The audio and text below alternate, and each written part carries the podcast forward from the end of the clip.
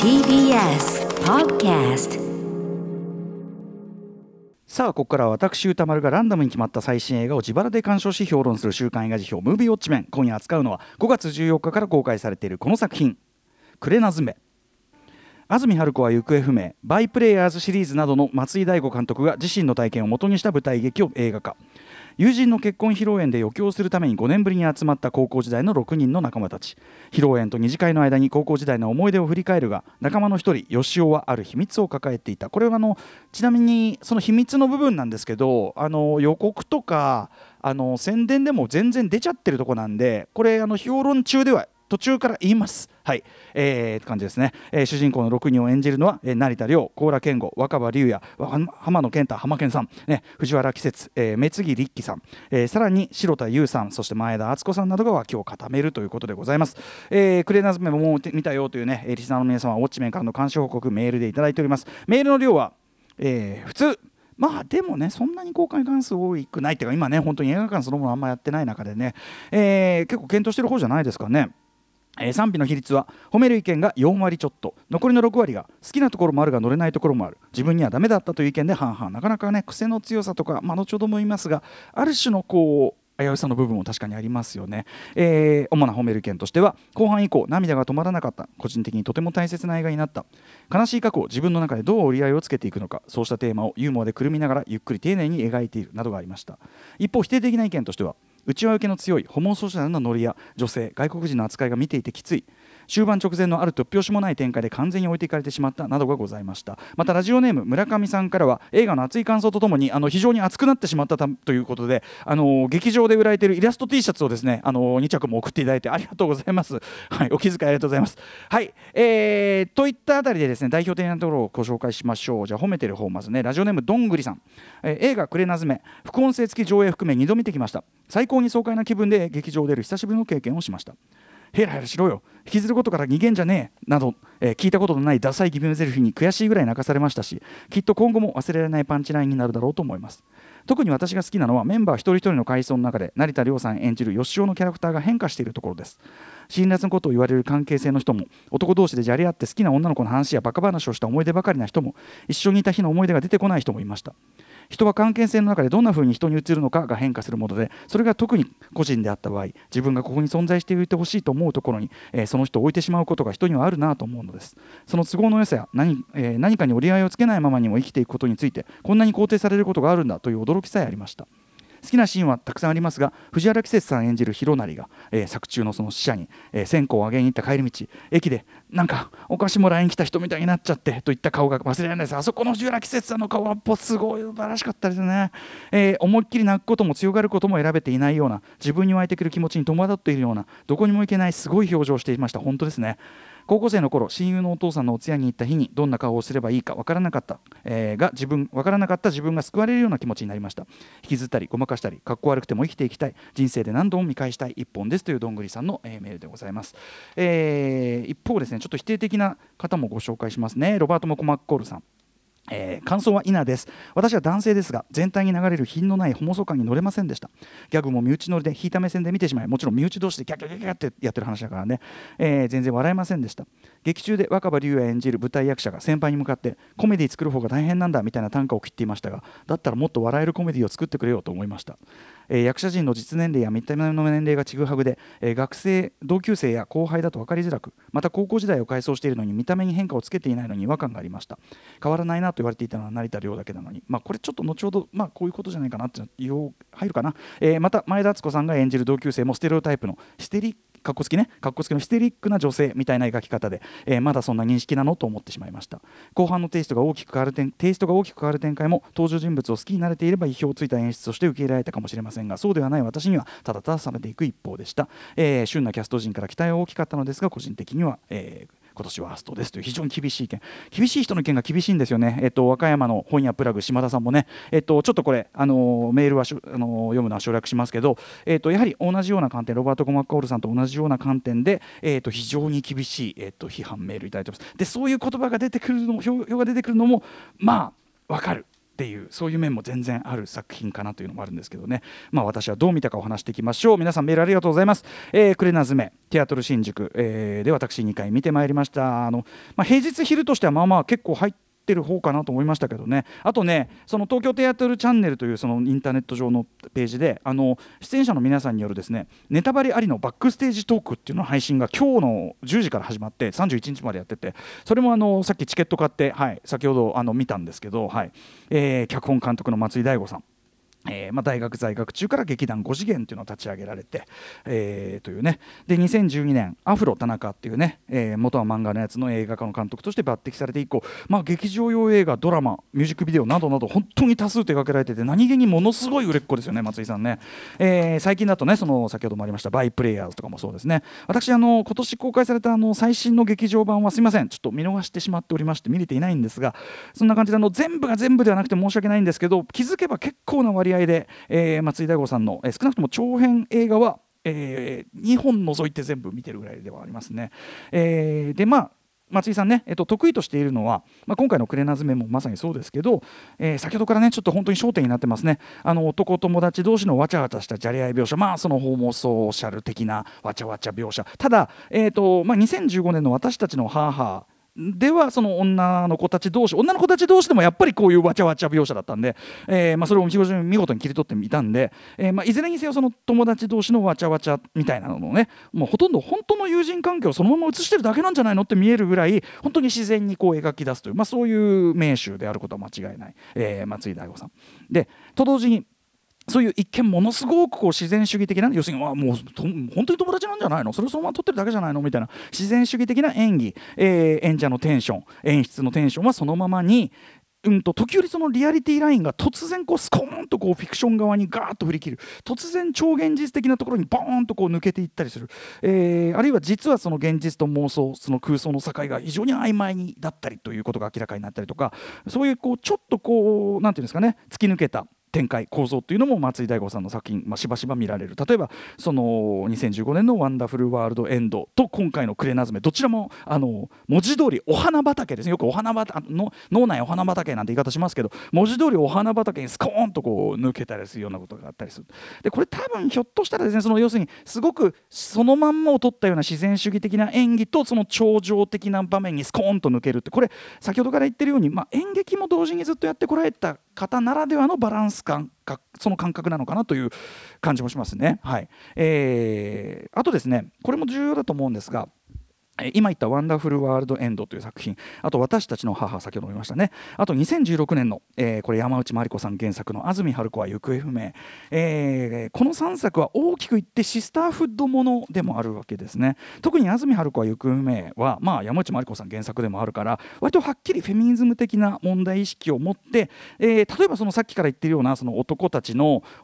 の、わちゃわちゃ、いわゆるそのホモソーシャルなノリっていうのをはっきり批判的に相対化もしてたりするわけです。なので少なくともあるその松井大吾さん、その男子中学生の日常とかそういう前のやつじゃなくて、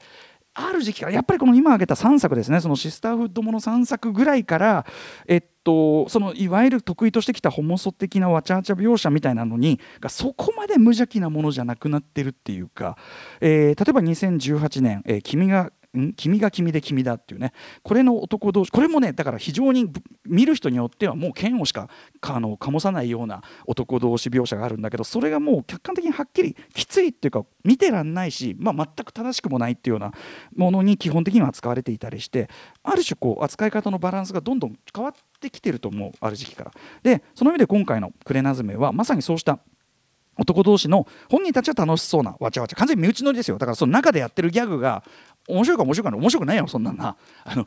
笑ってんのかいとかそんな面白いわけじゃないんだけど、本人たちは楽しそうなわちゃわちゃがもはやそこまで無邪気なものではなくなってしまった地点から語られる話ですよね、今回のはね、クレナズメは明らかに、つまりそのもうこういうのが楽しい時期じゃねえっていうか、もうこういうものが楽しめるわけじゃないっていうところから振り返った話であり、それを意識的にむしろ構造化しているような話っていうかね、そういう構造をもともと打ち出している話とも言える。元になったのは2017年に先ほどから言っているその松井大悟さん主催の劇団5次元というのを舞台でやられて、ちなみに私これね、僕拝見できてなくてですね、先週のオファーさんに引き続き元の舞台が見れてなくて申し訳ないんですが、何でもそれはやっぱりね、松井さんご自身の大学時代の友人、劇団に誘ったけど断られてっていうような方、劇中の吉尾っていうねキャラクター、成田凌さん演じる役柄のモデルになった方が実際にいらっしゃったということで、その今日配信したさっき言ったそのバックステージトークっていうあれの中でも最後すごい声を詰まらせてらっしゃいましたけど、つまりその松井大悟さんご自身にとってかなり個人的な意味を持つ作品、であればこそこのくれなずめ、さっきも言ったような意味でですね、松井大悟監督のこれまでのいろんな要素が入った集大成にしてターニングポイントっていうか、多分その男同士のわちゃわちゃものみたいなのに一つ蹴りつけるような作品というか、自ら青年期青春期に区切りをつける、分かりませんよここから先何作るか分かんないから俺が勝手に言ってることだけどかもしれないけど、ターニングポイントになるその青年期青春期との区切りでも、それはまるでそのまさに夕暮れ、くれなずむ夕暮れのようなファジーなグラデーションではあるんです。いきなりバコンって変わるっていうのはファジーなグラデーションだけども、でも確実にそっちに向かってるみたいな、そういうものとして非常に多分重要な一作になっているんじゃないかというふうに思います、松井大悟さんのフィルムグラフィーとしても、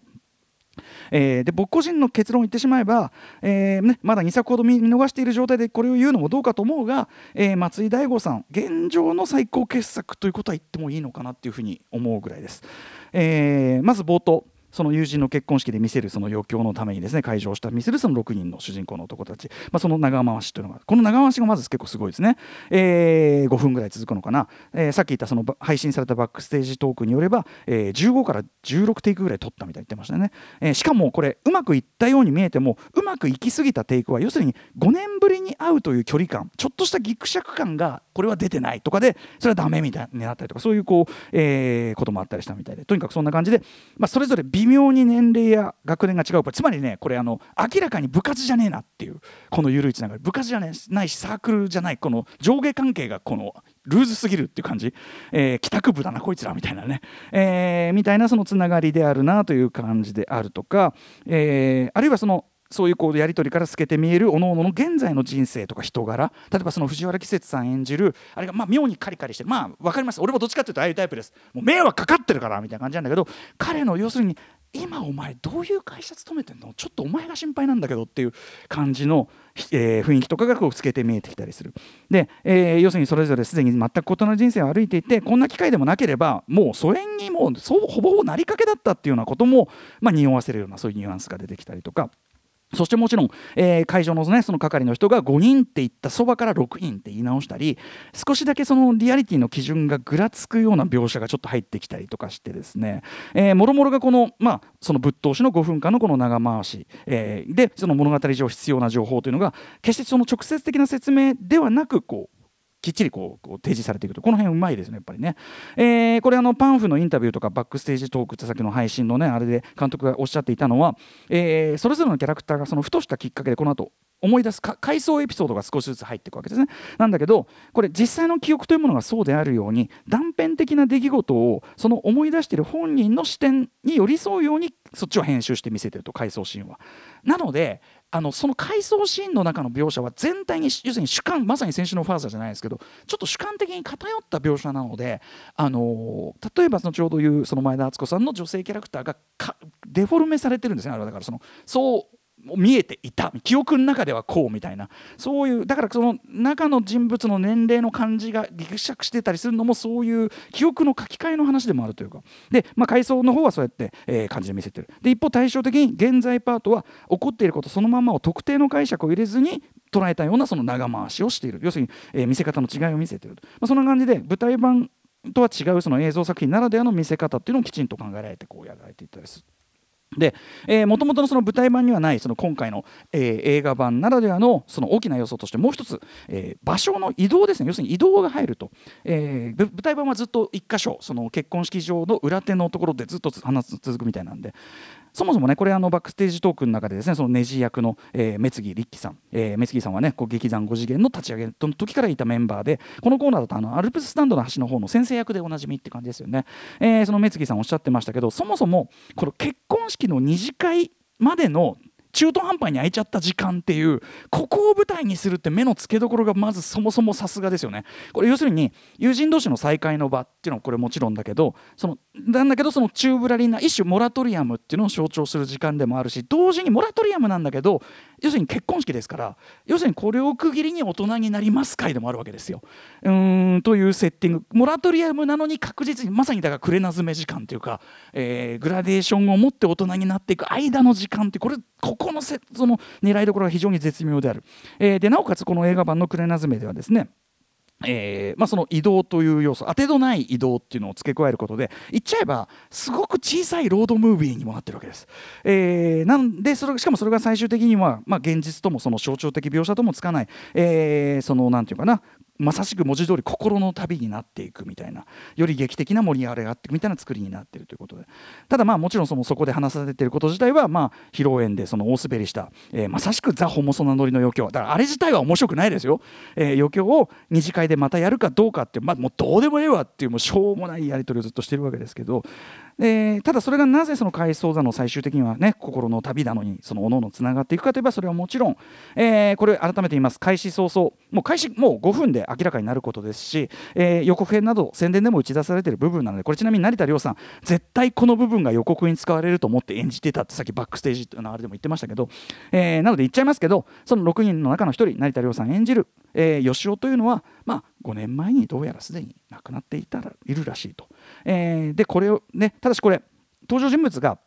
実は死んでいたっていうのをサプライズ的に、それこそどんでん返し的なオチとして使っているパターンではない、だったら僕言いませんけど、そうじゃなくて、これ僕なりの解釈で言うならば、解釈と表現で言うならば、亡くなってしまった身近な家族とか友人って、でもその人のですね、それも割としょうもない話、エピソードトークみたいなのを繰り返しゲラゲラ笑って話してたりするうちは、まるでまだ普通にそこにいるようにもでもあるみたいな感じ、例えばもう僕らだったら巻き算マジックがしょうもなかった話みたいなのをいまだに定期的にして、も